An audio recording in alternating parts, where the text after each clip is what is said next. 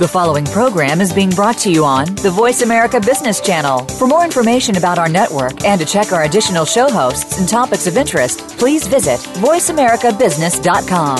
The Voice America Talk Radio Network is the worldwide leader in live Internet talk radio. Visit VoiceAmerica.com. The views and ideas expressed on the following program are strictly those of the host or guests and do not necessarily reflect the views and ideas held by the Voice America Talk Radio Network, its staff, and management.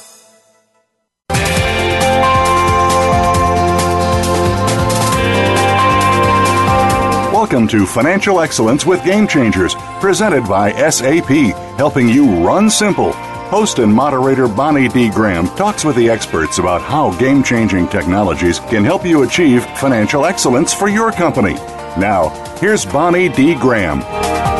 Welcome, welcome, welcome, welcome. I said four because I have four guests today. If you want to run simply with the game changers, you're absolutely in the right place. We have a very important topic. It impacts your company no matter where you are, what you do, what industry, wherever you are. You really need to listen up. Okay, the topic Rev Rec. Those of you in the financial arena know what that means.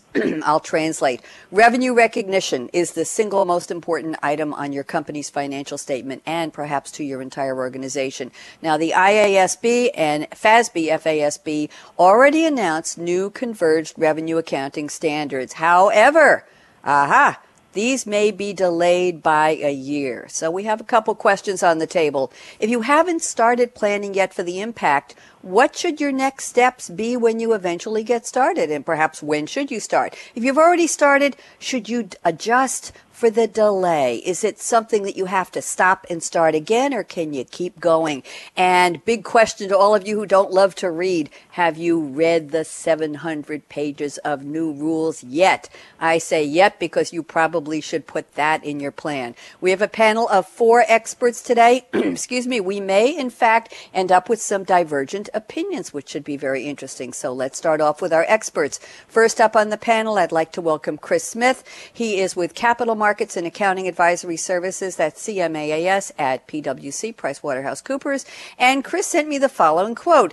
It's just an accounting change. How hard could that possibly be? Well, I like that attitude. Chris Smith, welcome. How are you today? Very well, thanks. Bye. Thanks for joining me. Talk to me. Interesting quote. Why don't you tell us more?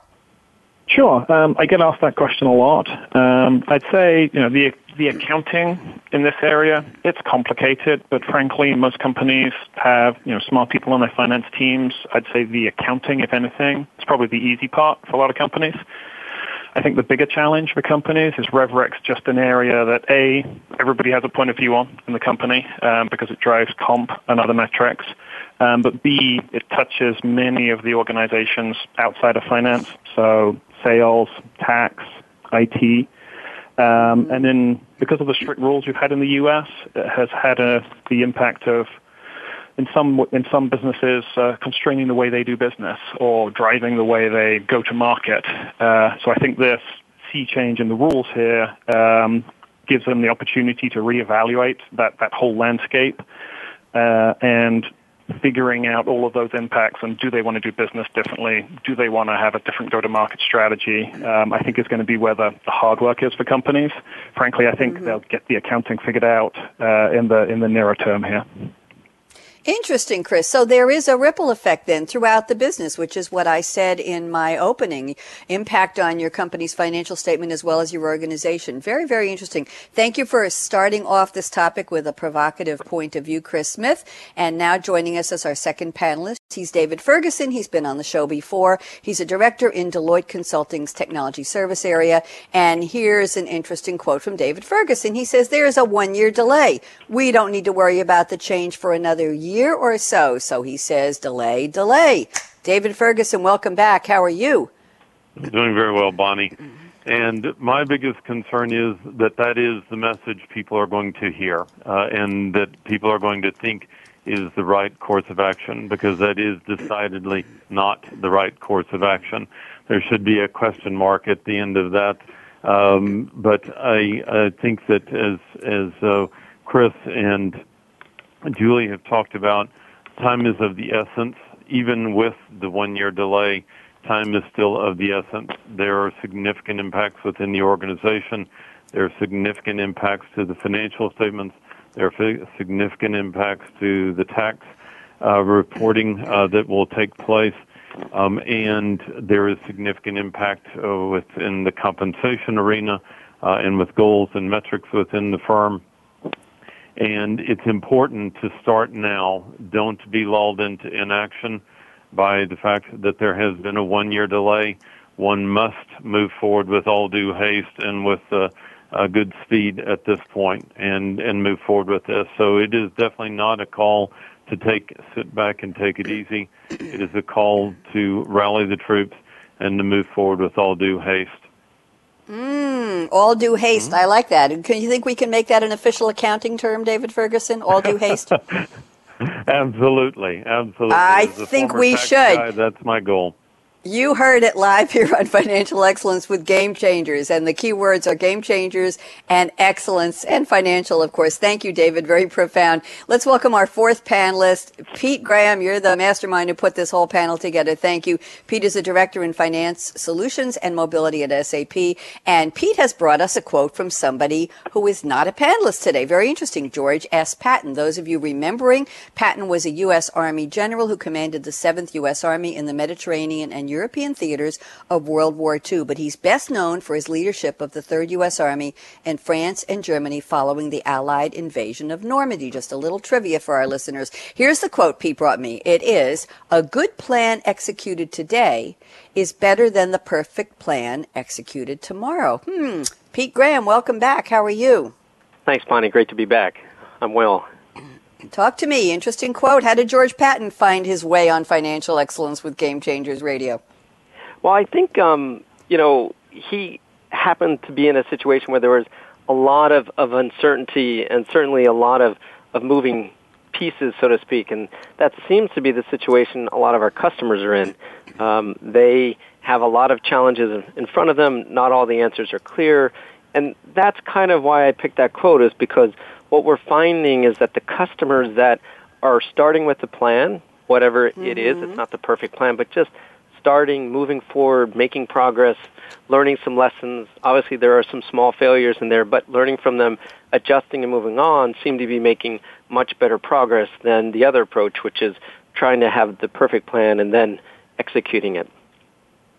Very interesting, Pete. And I have a question for you. Do you think anybody out there listening has actually read all 700 pages of the rules. I know we did a topic similar to this a couple months ago, and that was one of our mantras. You have to read the rules. Has anybody read them? Is anybody going to? And why I, is there 700 well, I pages? I think there are a few. I mean, we, we know that some have. Uh, mm-hmm. We have had mm-hmm. some people in our team that have, and there are some other customers that have told us they have.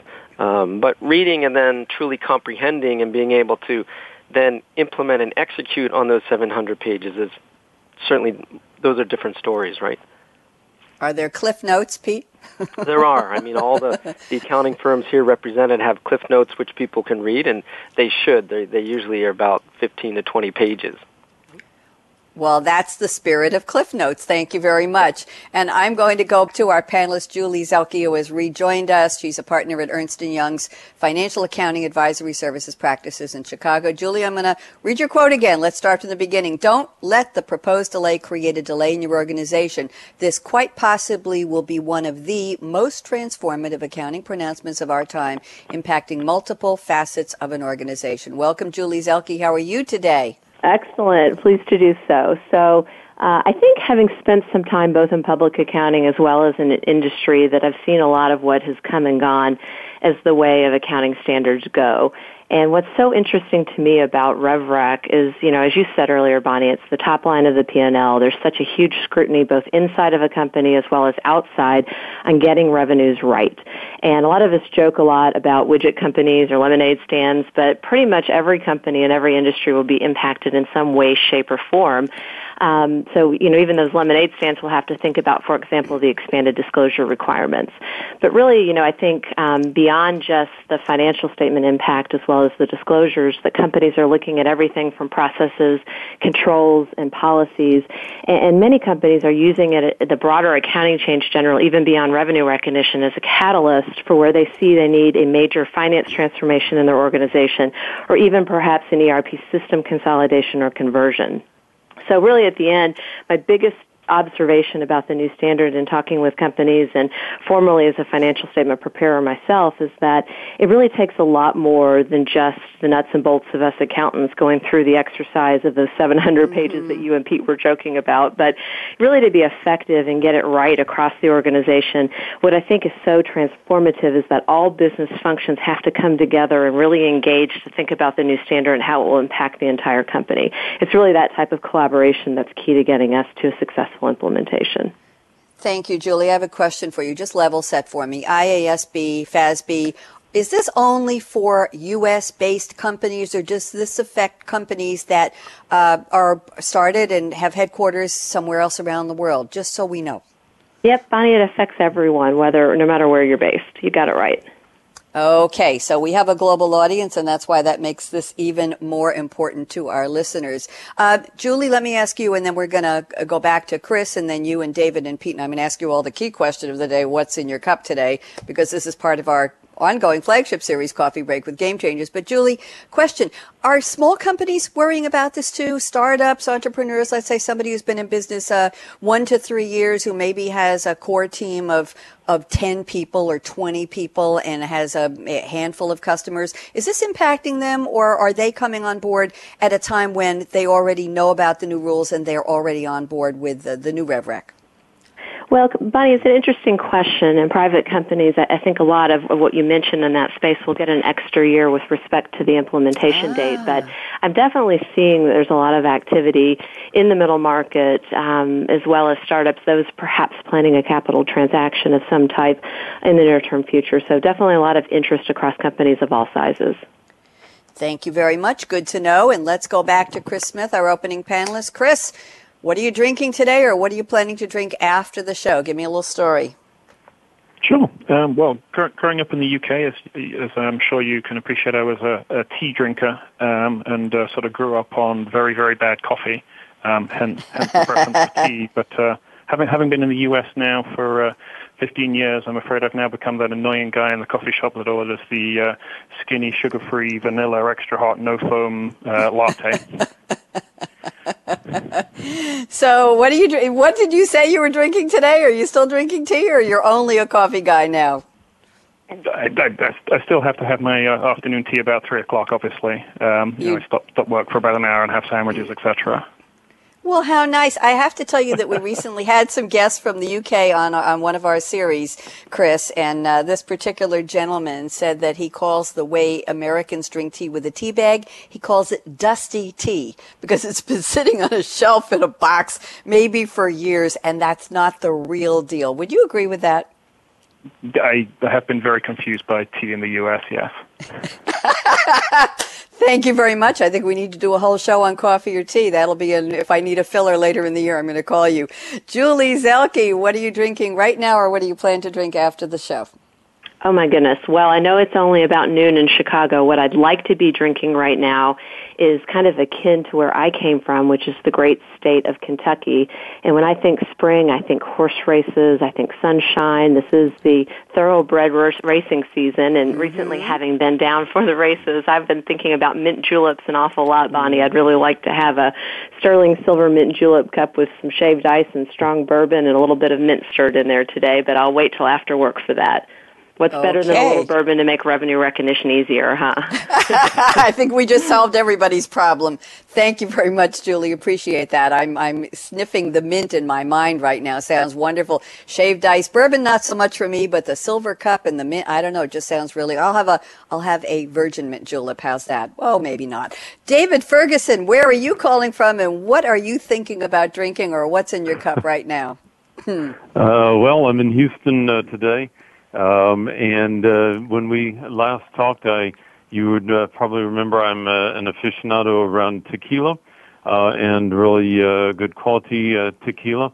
But what I'm thinking Mm-hmm. about uh, is uh, the last uh, getting over a mean case of jet lag after having been on the uh, Cornish coast uh, in the UK, in England for the last 10 days, spending time uh, with my in-laws and most specifically with my two-year-old niece. So what I'm thinking about is the fact that for the last seven days I was up at 6:30 every morning, uh, having a sippy cup of juice uh, with my niece, so she could sit at the breakfast table and have Cheerios and uh, juice with Uncle David. Um, and so I'm reflecting back on that this morning.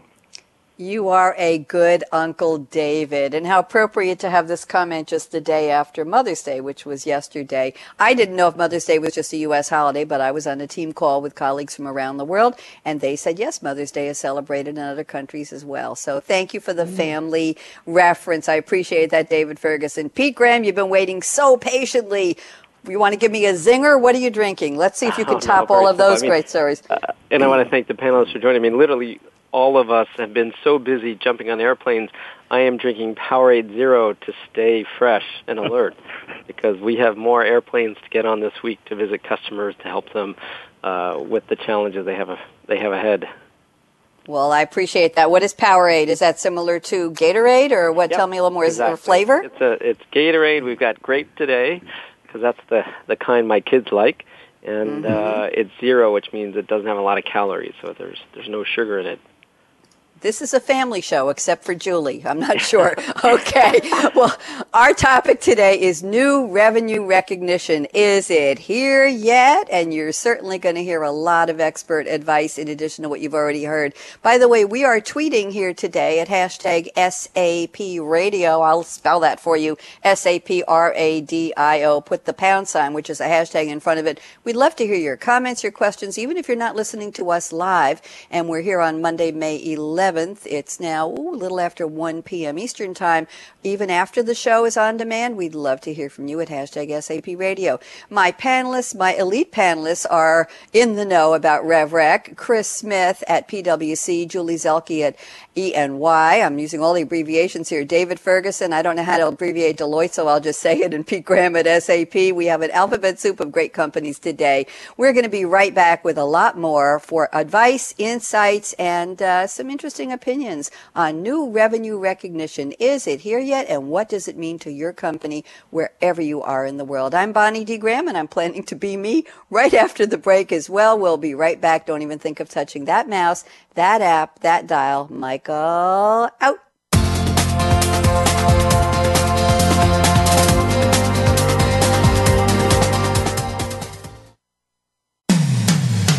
When it comes to business, you'll find the experts here. Voice America Business Network. Isn't it time for you to transform your finance organization? SAP is leading the way with groundbreaking technology to help finance professionals transform finance. SAP Simple Finance, powered by SAP, is a part of SAP for HANA, the next generation business suite. SAP Simple Finance draws upon innovative in memory, mobile, and cloud technologies to deliver one common secure view of all your information across finance. This gives you instant insight to drive enterprise wide strategic value. Learn more at www.sap.com forward slash simple dash finance. From the boardroom to you, Voice America Business Network.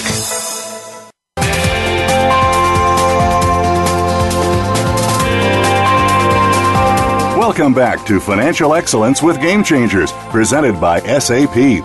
Comments? Questions? Send an email to bonnie.d.graham at sap.com. And you're invited to tweet during and after the show at hashtag SAPRADIO. Now, let's get back to Financial Excellence with Game Changers. Welcome back. Our topic is new RevRec. That's revenue recognition. Is it here yet? If it's going to be a delay, Should you start now? Should you wait? Should you think about it? Should you talk to somebody about it? Lots of great information from my panelists. Kicking off our 30 minute roundtable is Chris Smith at PwC. And Chris told me in his notes before the show, he said, We hear a lot of companies worried about doing the work now while there's still uncertainty about potential changes to the model. And he says, first of all, most of the model is not going to change. Let's start with that point. And Chris, why don't you expand it for us, please? Sure. Thanks, Bonnie. Um, so mm-hmm. The standard's still in flux. Um, we're expecting a new exposure draft actually at the end of this week. Uh, mm. Some areas of the model being changed, but first of all, I would say the majority of the standard isn't going to change when we get the, the new exposure draft this Friday. Most of the model is going to remain the same as it's been since it was released last May. Um, I think we already have a pretty good idea of the areas that are going to change. Uh, even once it's out, I think companies are still going to have some time to digest and figure out, well, what does that mean for me? Translating it into what does it mean for their business models? Mm-hmm. And so we do see that uncertainty creating a little bit of paralysis, I think, at some companies in terms of, unless I have all the answers, I can't proceed. Um, but I'd actually go back to uh, you know, the uh, quote from uh, General Patton at the beginning of this. Um, if we wait for perfection and all the answers, you're going to be waiting a really long time. I think there's mm-hmm. a huge mm-hmm. amount you can do now, uh, and I think the, the advice I give to companies in terms of what they can do now is put your issues into three buckets. There are some areas where you know you will not have a change, and it'll be business as usual, and you know leave things alone. There are some areas where it's very obvious you'll have a change, and you know what that change is, and you can go down a path. And there's some things in the middle where still need some further guidance, still need some further interpretation. Mm-hmm. Um, that doesn't mean you can't get going on the pieces that you do know will change. Uh, and even for the things that are uncertain, usually you know the answer is either A or B, and so you can start to plan for you know those two outcomes. It's it's rare that there's just a you know complete we have no idea what that's going to be. So I think there is a lot companies can do today, um, and they have to, because if they wait till uh, the uncertainty is all resolved, they will not have time to execute on the changes. Thank you, Chris. Before I bring in Julie and David and Pete on this conversation, quick question for you, Chris Smith. Uh, to whom are we addressing this? Is this the CFO? Is it the CFO's immediate team? Is there a uh, probably a, a, a, dark room with the old bank lamps and the and the green eye shades uh, in a corner of the basement somewhere with forty or fifty or hundred accountants sitting there waiting for these rules to trickle through and somebody to pass the note through the door? You know, the answer, please, like on the Academy Awards. Whose job is it that we're talking about here? Um, so I think clearly a lot of the load falls on finance. Um, it is an accounting standard after all. Mm-hmm. Um, but I think com- companies that try to tackle it just inside finance um, struggle very quickly because ah. you've got to get buy-in from the other stakeholders across the organization. In particular, the IT organization has to work very closely with finance here. Um, and so I think typically finance-led, um, but very important to have uh, senior leadership and the other functions that are impacted involved because A, they'll have a point of view on policy changes and mm-hmm. directions that you're taking, and B, you will need their support because some of the changes that are being made by the finance guys are going to ripple through their organizations and have you know, corresponding effects on them. Okay, thank you. Julie Zelke, join us. Thoughts on any of what Chris presented for us, please? Yeah, definitely, Bonnie. And I do agree. I like his buckets that he was laying out there with mm-hmm. respect to no change, some change, a lot of change. And as I was saying in my introduction, I, I definitely agree it's more than a controllership exercise to be right, uh, to get it right and to be effective. You know, what we're really seeing is that we have lots of business functions that are participating. Chris mentioned a couple in terms of IT and finance being very close, but I also see tax, uh, FP&A, um, sales and marketing, amongst others, having a seat at the table as well.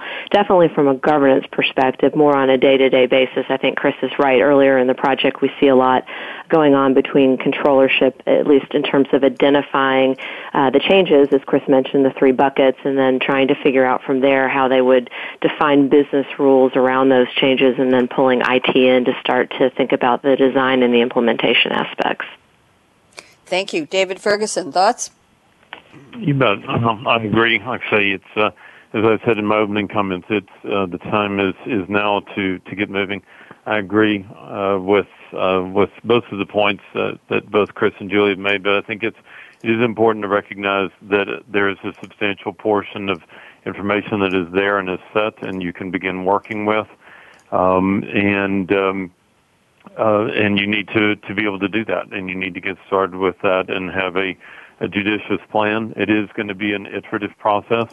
Um, one, as the uh, rules uh, continue to refine themselves, uh, and then number two, it will be iterative because um, many of the companies that we deal with, uh, the way their contracts are written today may not be the way their contracts are written tomorrow, and they may not be the way the contracts are written in two years' time or three years' time.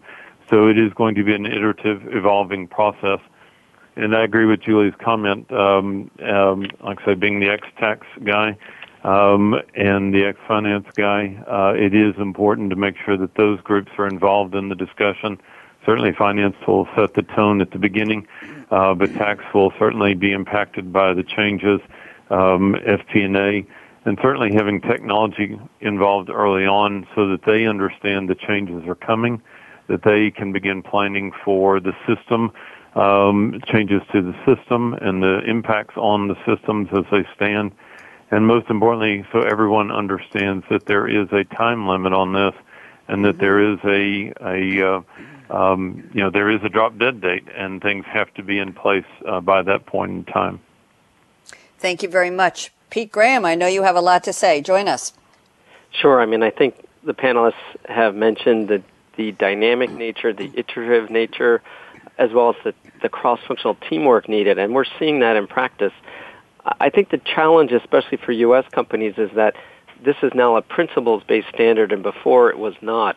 And so what we see is customers working, even if you have IT and accounting working together already, we still have accounting in the middle of making some choices.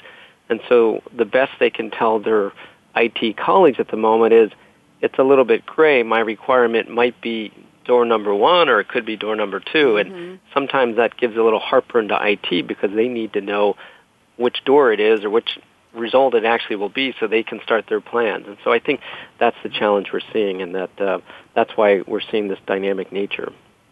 Thank you very much. Chris, I'm going to give you a chance to comment on what your co-panelists said before I move on to another topic with Julie. So, Chris, any thoughts to wrap this topic up? Yeah, certainly. Something Pete said resonated with me. You know, in particular, the focus on the U.S. You know, having come from the U.K. originally, you know, when I left the U.K., there were no accounting standards on revenue recognition, uh, and it was a while ago. But uh, you know, since they've issued two, but the IFRS literature on this topic is relatively skinny relative to the U.S. rules. Here we have hundreds and hundreds of pages, probably thousands of pages of detailed rule-driven literature. And I think just culturally, we've become very used to there being a specific rule that tells us what to do. Um, and that's just not the environment under the new standard.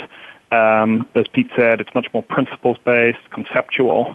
Um, but at some point, companies do need to turn that into, well, what's the policy and how are we going to drive that for our company? Um, because that's the information the IT guys need to go and execute. Um, because you, know, you can't have a situation where a person needs to sit around and think about every single transaction that comes through the pipe um, because that just doesn't scale very well. And so I think that's the, the big challenge for, for U.S. companies. And we have a different regulatory environment here as well, where a lot more afraid to make uh, guesses and estimates in the area of revenue recognition because there's a huge amount of sensitivity uh, on that number. Thank you, Chris, for clarifying and elaborating. Julie Zelke, I'm looking at your notes. I found a couple things that are very interesting. I'm going to combine two sentences here and see what you can do with them. You say, for those who are still in the scoping phase for the new RevRec rules, we see a lot of industry collaboration and talking amongst peers, particularly on standards interpretation and application. That's the first thought, Julie. The second is you say there's also a lot of interest from the investor and analyst community, particularly on the transition method. So it sounds to me like I'm thinking of the, the song No Man as an island from way, way back when. Uh, that companies are not alone in this. You say there's industry collaboration and peer conversation. So why don't you hit all those points for me, Julie, and then we'll have the rest of the panel chime in, please. Sure, Bonnie. Happy to. You know, it is um, uh, kind of a group exercise in some respects where I think um, in times of change, companies do look to peers uh, whether it's a friend sitting in a different controllership organization or if it's a company that has direct uh, competition, if you will. They're in the same industry. And I, I think it's goodness in that. We can only look at that with the intent of the standard to create more consistency amongst companies and how they account for RevRec, that that type of sharing and collaboration up front is very important. So, you know, beyond what we all know, the TRG or the Transition Resource Group that has the 18 or so different task force by industry aligned, I think we're seeing some of that in practice as well within industries just on the more informal collaboration. Some have also created their own work groups or their own roundtables. I think most of us, uh, Big Four accounting firms, have also hosted a number of um, industry type events to get companies together for that collaboration. So I think again, it's all goodness, the talking amongst peers, the talking between companies to try to achieve what is really the intent of the new standard, which is consistency. So um, that, that's my thought on collaboration. If you want to talk about the investor and analyst community mm-hmm. uh, and the transition method, I think um, a lot of uh, preparation that goes into how the company will implement the new standard. That's a big guidepost in terms of which method will be selected, whether it's full retrospective, which involves restating prior period financials in the year of change, or if it's the modified retrospective that people tend to think is easier, you know, because of, of not the full uh, comparative restatement, but there's still a lot of work that's going to have to be put into the modified method in order to get the comparative disclosure that will be required. So uh, I think guidance is kind of split based on what we've seen, if, with maybe a third bucket or a bigger bucket saying, I don't know yet, but uh, mm-hmm. depending going back to the expectation amongst the analyst and the, the peer group, you know, some companies have said, okay, I'll have to do what my peers are going to do. So if, if uh, companies start saying full retrospective, for example, uh, within that industry group, it's much more likely that they'll toe the line with that to, to, to from the consistency standpoint. Uh, but I, I think it's been pretty split. A lot, lot of I don't know yet, at least as we're seeing with the disclosures that are required by companies, and then um, for those that do know, pretty even split between the two methods. I'd be curious, though, if my colleagues agree. We're going to find out. David Ferguson, you're up first. Agree or disagree with Julie? I absolutely agree with Julie. No, I uh, I think Julie, one of the things that that this brings up, and I'll speak to the second point with respect to the investor community. So far, a lot of the things, and I've had the uh, the great pleasure of working with Julie on, or being with Julie and, and Pete on other uh, other panels before. But I think one of the things where we always talk about and what we focus on is, for example, the finance organization, the tax organization, uh, the sales um, organization, basically all the stakeholder groups within the firm uh, that's going to have to change their revenue recognition policies. I think one of the things that, that this has hit on is the fact that there's going to have to be an incredible education program um, to bring the investor community uh, up to speed and on board with what does this revenue recognition going to mean to them? How does it change um, what they see within the, the 10K and within the annual reports and the 10Q? How do they know and appreciate the information that's there? And also, um, you know, brings up the the issue and the concern around um, that it's not purely a one day I'm on U.S. GAAP and the next day I'm on the new convergence methodology. I'm going to have to be able to present both uh, results under both uh, um, under both methodology during the transition period. So it is that whole education outside of the organization to make sure that people understand how your balance sheet has changed, how your income statement has changed, what is the impact within the organization, and again, coming back to the peers, how do I compare to my peers within my industry? And again, that brings around in my mind the whole um, the need and, and the the benefit of the industry peers collaborating with one another. Thank you, Pete Graham. Thoughts?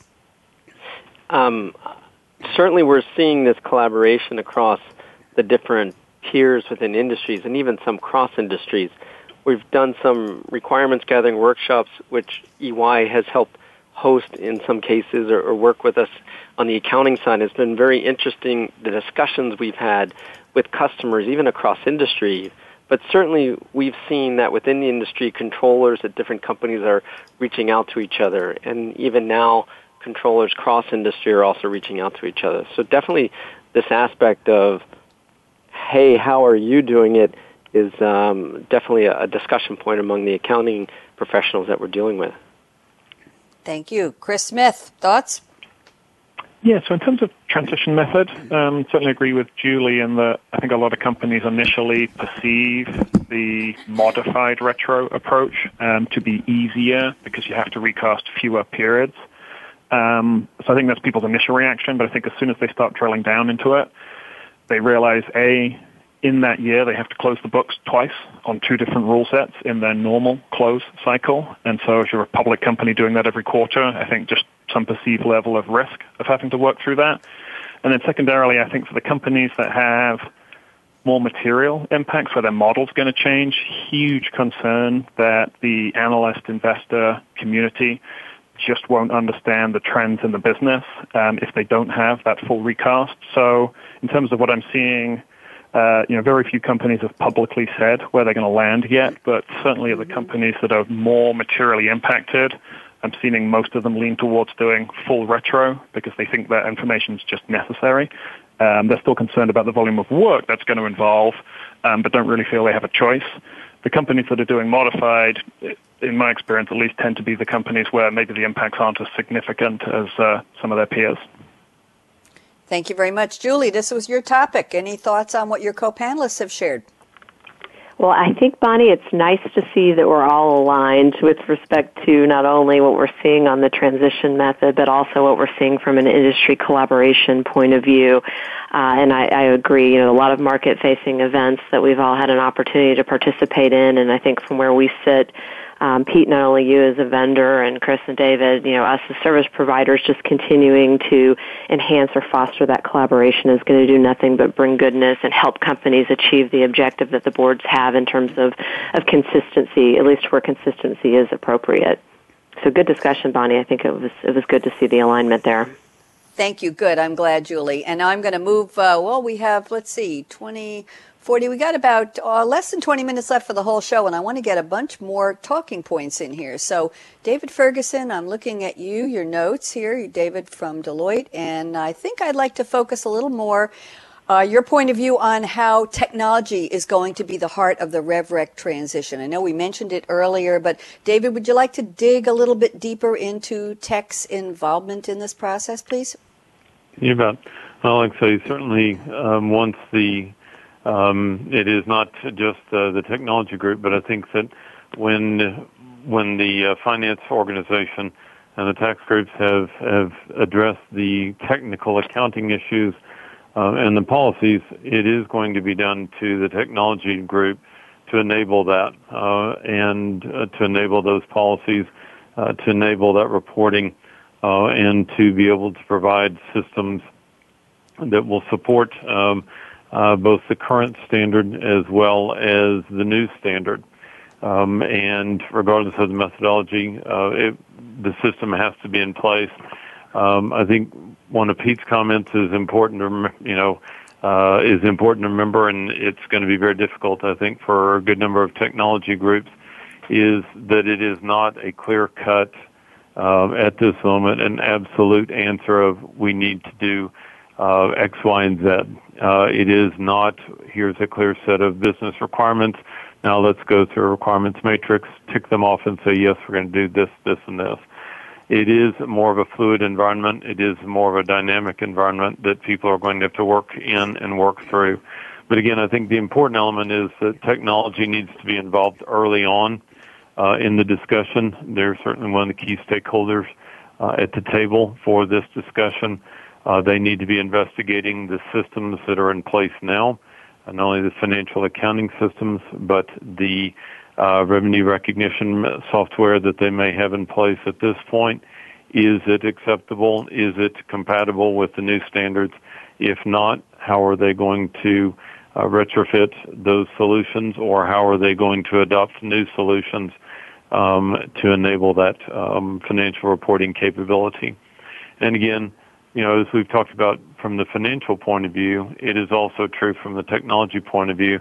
The time is of the essence, and the process needs to be started now. Uh, the discussions need to begin at this point, um, and technology needs to be fully engaged in the conversations with finance, with tax, uh, with legal, with all the other inve- uh, interested groups, and, and get to work on that straight away. Thank you very much. Pete Graham, thoughts? Yeah, I mean, certainly technology is an aspect of this, um, but clearly there's also the accounting side and how it interacts with the technology, right? We have a solution that we've developed and it's live at, at some customers and we've got more features coming, but we can't really implement that solution unless the accounting issues have been fully vetted out and you've mm-hmm. you know as david said is basically you've decided on which part of the gray areas you're going to make clearly black and white and that's really the, the biggest challenge we have we've had customers come to us and literally say send us your software. When can we start implementing? And we've said we can send you the software, but you have a lot of choices to make. You need to d- decide mm-hmm. how you're going to create performance obligations and standalone selling prices, and what is your transition method, and all these accounting issues. And uh, they can take time to resolve, and and that's the iterative or dynamic nature. And there's certainly a um, timing aspect because that has to start at the accounting policy side and work its way through the accounting groups all the way to the auditors and make sure everyone's in agreement. I think even Julie mentioned that there's some other groups that can get pulled into that besides just accounting, which are parts of the business because it could impact, for instance, sales commissions or revenue reporting, and that's important for a lot of the different uh, business stakeholders throughout the company. Thank you. Chris Smith, let's get you in on this. Thoughts? Um, so I certainly agree that the technology landscape challenging for companies. Um, I, I, do think, uh, to Pete's point, they do need to start to put some you know, ranges, rules of the road in place. Um, you know, I, I, uh, he mentioned you know, people in the U.S. very much looking for black and white answers. I think that is rarely going to be possible in many areas of the standard, and we're just going to have to get over that. Um, I think it's about defining, you know, what's the policies for my companies, my company and my mm-hmm. business models, and you know, what's the range of acceptable. Uh, it's not likely that there's always going to be just a definitive single right answer, um, but there's clearly going to be some things that are obviously out of bounds. I think the challenge for a lot of companies then is then driving consistency globally. Um, it's much easier when you have a bright line. You can do this, but you can't do this. But when there's a, a range, it's, you know, that training and education and communication out to, particularly for a global company, I think is going to be very, very important because I think even today we see under IFRS there are some differences in terms of how people um, regard and uh, assess aspects of the current standards. And in the US, there's just a lot less tolerance for inconsistency across companies that have, you know, apparently similar fact patterns. Thank you very much. Julie, thoughts? Yes, absolutely. You know, Bonnie, from where I sit, I think this is a great opportunity to get tax more aligned or more engaged with finance or controllership, as we've said, who's leading the exercise. And it sounds like everyone agrees that all of the business functions should really be getting engaged uh, on how and where the new standard will impact the company. So I think we should look at this as a great opportunity because from what I see, I certainly think that tax seems to be lagging a little bit behind, and this is a really great opportunity uh, to revisit tax planning, to look at tax elections that were already made, to consider in light of the business requirements, not just from a tax standpoint, but are being defined elsewhere in the organization. So I'd look at it as a positive um, in, in telling companies or working with companies to help them bring our, our tax friends along on the journey. I liked what Peter said about bringing the um, audit along in the journey, but I think from a functional standpoint, we really need to be thinking about tax, and I'm glad that David brought this up as a topic today. Thank you. And David, I'm going to let you wrap this one up before I go to one of Pete's topics. So, David Ferguson, any thoughts on what your co panelists shared? You bet. I think, uh, as I said at the beginning, I think it's important to recognize that all of the um, everyone needs to be coming to the table at, at the same time, and and I appreciate uh, the perspectives from from Pete and from Julie and from Chris. It is a it is certainly a finance driven uh, and an accounting driven uh, topic um, one that again includes tax and legal and sales and and for that matter human uh, HR uh, when we start talking about compensation. But I think that uh, you know at, at the end at the back end of this is going to be um, all of the financial reports will come from a system of record. uh, and we need to have the technology folks there. But I think, like I say, that's the I enjoy about this panel is we all bring um, all of our perspectives to the table, and, and it helps hopefully it helps our listeners see that it is a very diverse topic and one that is a complex one, if nothing else, from the organization. Thank you very much. Good wrap up. And I have one more topic to cover with Pete Graham because, Pete, we want to make sure you get your own conversation thread to start here. And I saved something interesting from your notes, Pete. I'd like to go in this direction. You say, even with the proposed delay of standards effective date to 2018, most companies will be pressed for time to be prepared for the new standard if they don't start now. And this ties in nicely to your quote, but let me make one more comment. You say only a third of the customers you've spoken to said they're actually already preparing for the standard. And let's go back to your George Patton quote. A good plan executed today is better than the perfect plan executed tomorrow. How many companies do you think are going to be really squeezed and sweating that midnight oil? Anywhere around the world or in, especially in the U.S., Pete, when we get moving toward the, the real date? What are your thoughts? I, I mean, based on the user conference we had last week, I mean, only about a third, and we had quite a nice session, and we had well over 100 people at this session, and about, only about a third of the hands went up when we asked them, okay, who's mm. already working on this? Um, so just using that data point, I mean, literally there are hundreds or thousands of companies out there that are going to be pressed um, especially if they don't start now. Hence, hence the quote right on you know starting now with the plan because there are just so many moving pieces in this, and there's the impact of the transition method on parallel reporting, and that's what Julie and Chris and David can actually comment on better than I. Uh, there's the policy impact of potentially changing your accounting policies and what that could mean and then there's of course the technology impact. And when when all of that comes together you know eventually you you have a system that will handle the new standard but you got to start somewhere. And that's really my concern is that mm-hmm. customers really haven't started. And it and I would say and, and open up to the panelists to chime in here and give me their opinions or give us their opinions is just starting with something is better than not starting. And just you know if they if you don't start now you're going to literally turn the corner in next year in January, and all of a sudden, you know, things are going to start getting very pressed for time. Is is my feeling. Thank you very much, Chris Smith. Thoughts? You agree? Disagree with Pete? Yeah, I think Pete's right there. Um, I do think um, there's been some hesitation because of all the uncertainty that we talked about. Mm-hmm. Um, but uh, you know, it's important to remember the reason they deferred the standard is because they were hearing from uh, financial statement preparers that they needed more time.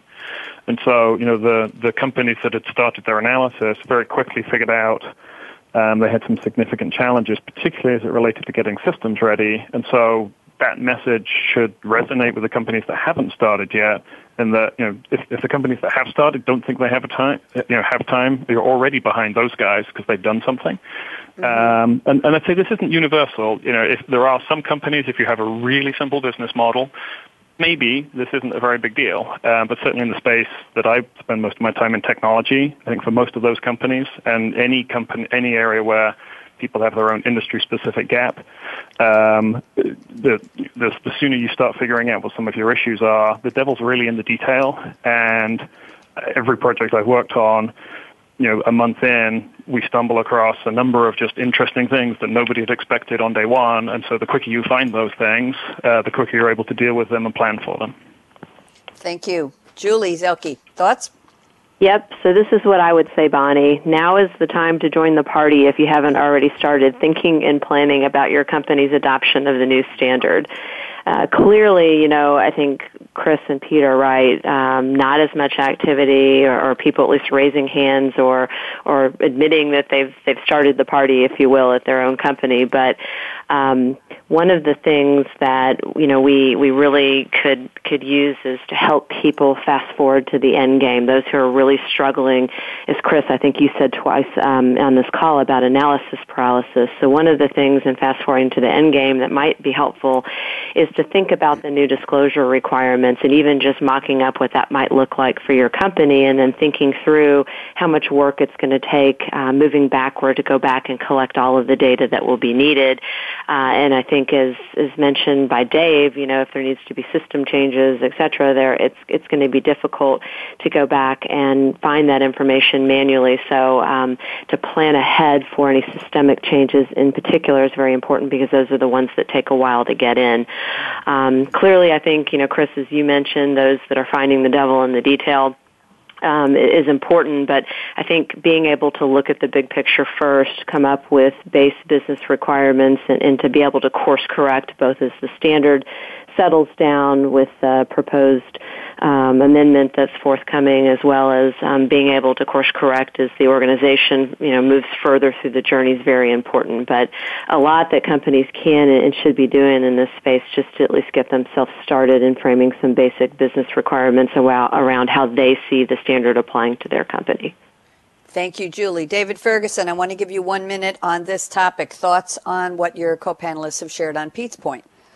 Uh, you bet. It's. I think we've covered it very well. Um, I think the, as as Chris said, the devil is in the details, um, and I think that the sooner organizations begin the conversation uh, within within their walls, within their ranks, uh, to see that the the extent to which the changes are going to impact the organization, the better off they will be. I do agree that uh, say that many companies seem to have been waiting um, thinking that there might be a change of heart, there might be a delay, they might not do it, they might this, that, or the other. But I think now uh, that the uh, this shoe really is about to, the other shoe is about to drop. There is going to be a date certain. There will be uh, rules in place. Uh, that should hopefully be a, a good motivator for for organizations to get moving. Um, and and um, as Julie said, it's going to impact a lot of the organization um, and they need to get started on it sooner rather than later. Thank you very much. Pete Graham, I'm assuming that you're happy with your panelists' comments on this. So, with your permission, I'm going to dial back to Chris Smith and we're going to launch very quickly into our predictions round. Now, note to the panel, I typically ask our panelists to fast forward the to- topic of the day to 2020, but I think we're going to have to say let's fast forward to 2018 at whatever date RevRec should be implemented. So, I'm going to give you each exactly 60 seconds on the clock to tell me what do you think will happen in terms of completeness of transition, in terms of pre- preparation, preparedness, successfulness, and the OMGs of people who didn't get it right while they were ramping up? Chris Smith, one minute predictions, 2018 or any time you choose. Go ahead. Okay, um, so clearly by then, you know, everybody should be ready. I think inevitably, um, what companies will find is they'll be able to automate a significant amount of the standard, but there are going to be some areas where I think they're just not going to get to all of the complex areas in time. And so I expect there'll be some level of uh, manual process in some areas um, as we work through the transition date. Uh, I, I'm optimistic that we will have worked through all of the standard. It'll actually be effective in, 20, in 2018 and will have achieved some of that consistency through all of the outreach, etc. Uh, but I think uh, in terms of you know the, the regulatory regime and how people look at those financials going forward, and you know what happens when there is a blow up, I think uh, there's still still lots of questions around that uh, after the implementation date. Thank you, Julie Zelke, EY. Talk to me. 60 seconds. Predictions. Go.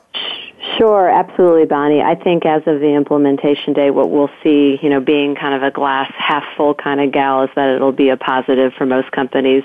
I think companies use regulatory accounting and other type of changes to drive value throughout the organization, particularly as I mentioned in my intro, where there's a need for a broader finance transformation or ERP system consolidation or conversion. So I think it'll be a positive. I think they'll get there. I do think the staff um, and auditors, et cetera, uh, other regulators will have questions and it will continue to evolve. But but I see it as, as being a positive by 2018. Thank you very much, David Ferguson, Deloitte. 60 seconds predictions. Go. About I agree um, that uh, the organizations will get there by 2018. It will have a positive effect, uh, not only here in the U.S. but from a global uh, reporting perspective. Uh, to have that uniformity of, of reporting and that uniformity of methodology. Um, I think that uh, some of the challenges that will be there, uh, as as Chris mentioned, will be that the big picture will have been resolved, but some of the finer details, some of the more complex transactions may or may not have been uh, sorted out in their entirety. Um, and I think that the organizations will still be continuing to deal with what are the um, other impacts in the organization with respect to um, uh, incentives and, and compensation based on new contracts, based on the new standards.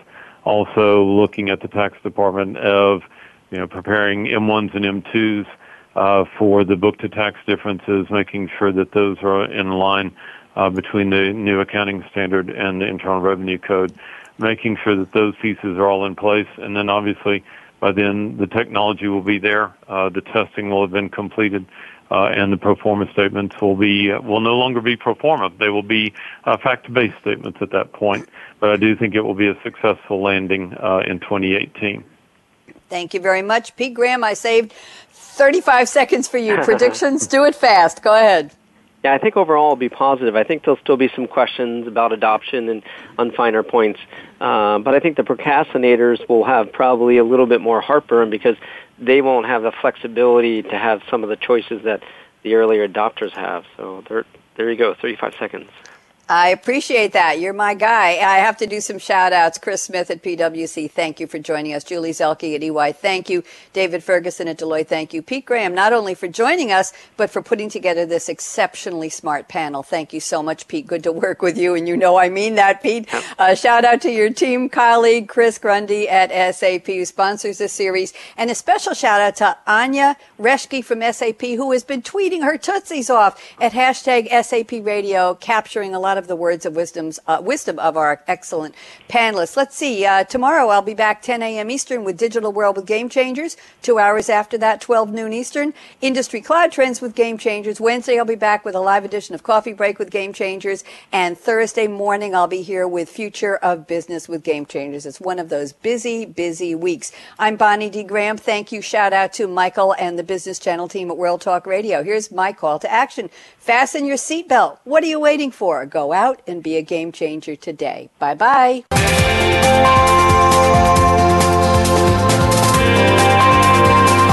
Thanks again for tuning in to Financial Excellence with Game Changers, presented by SAP, helping you run simple.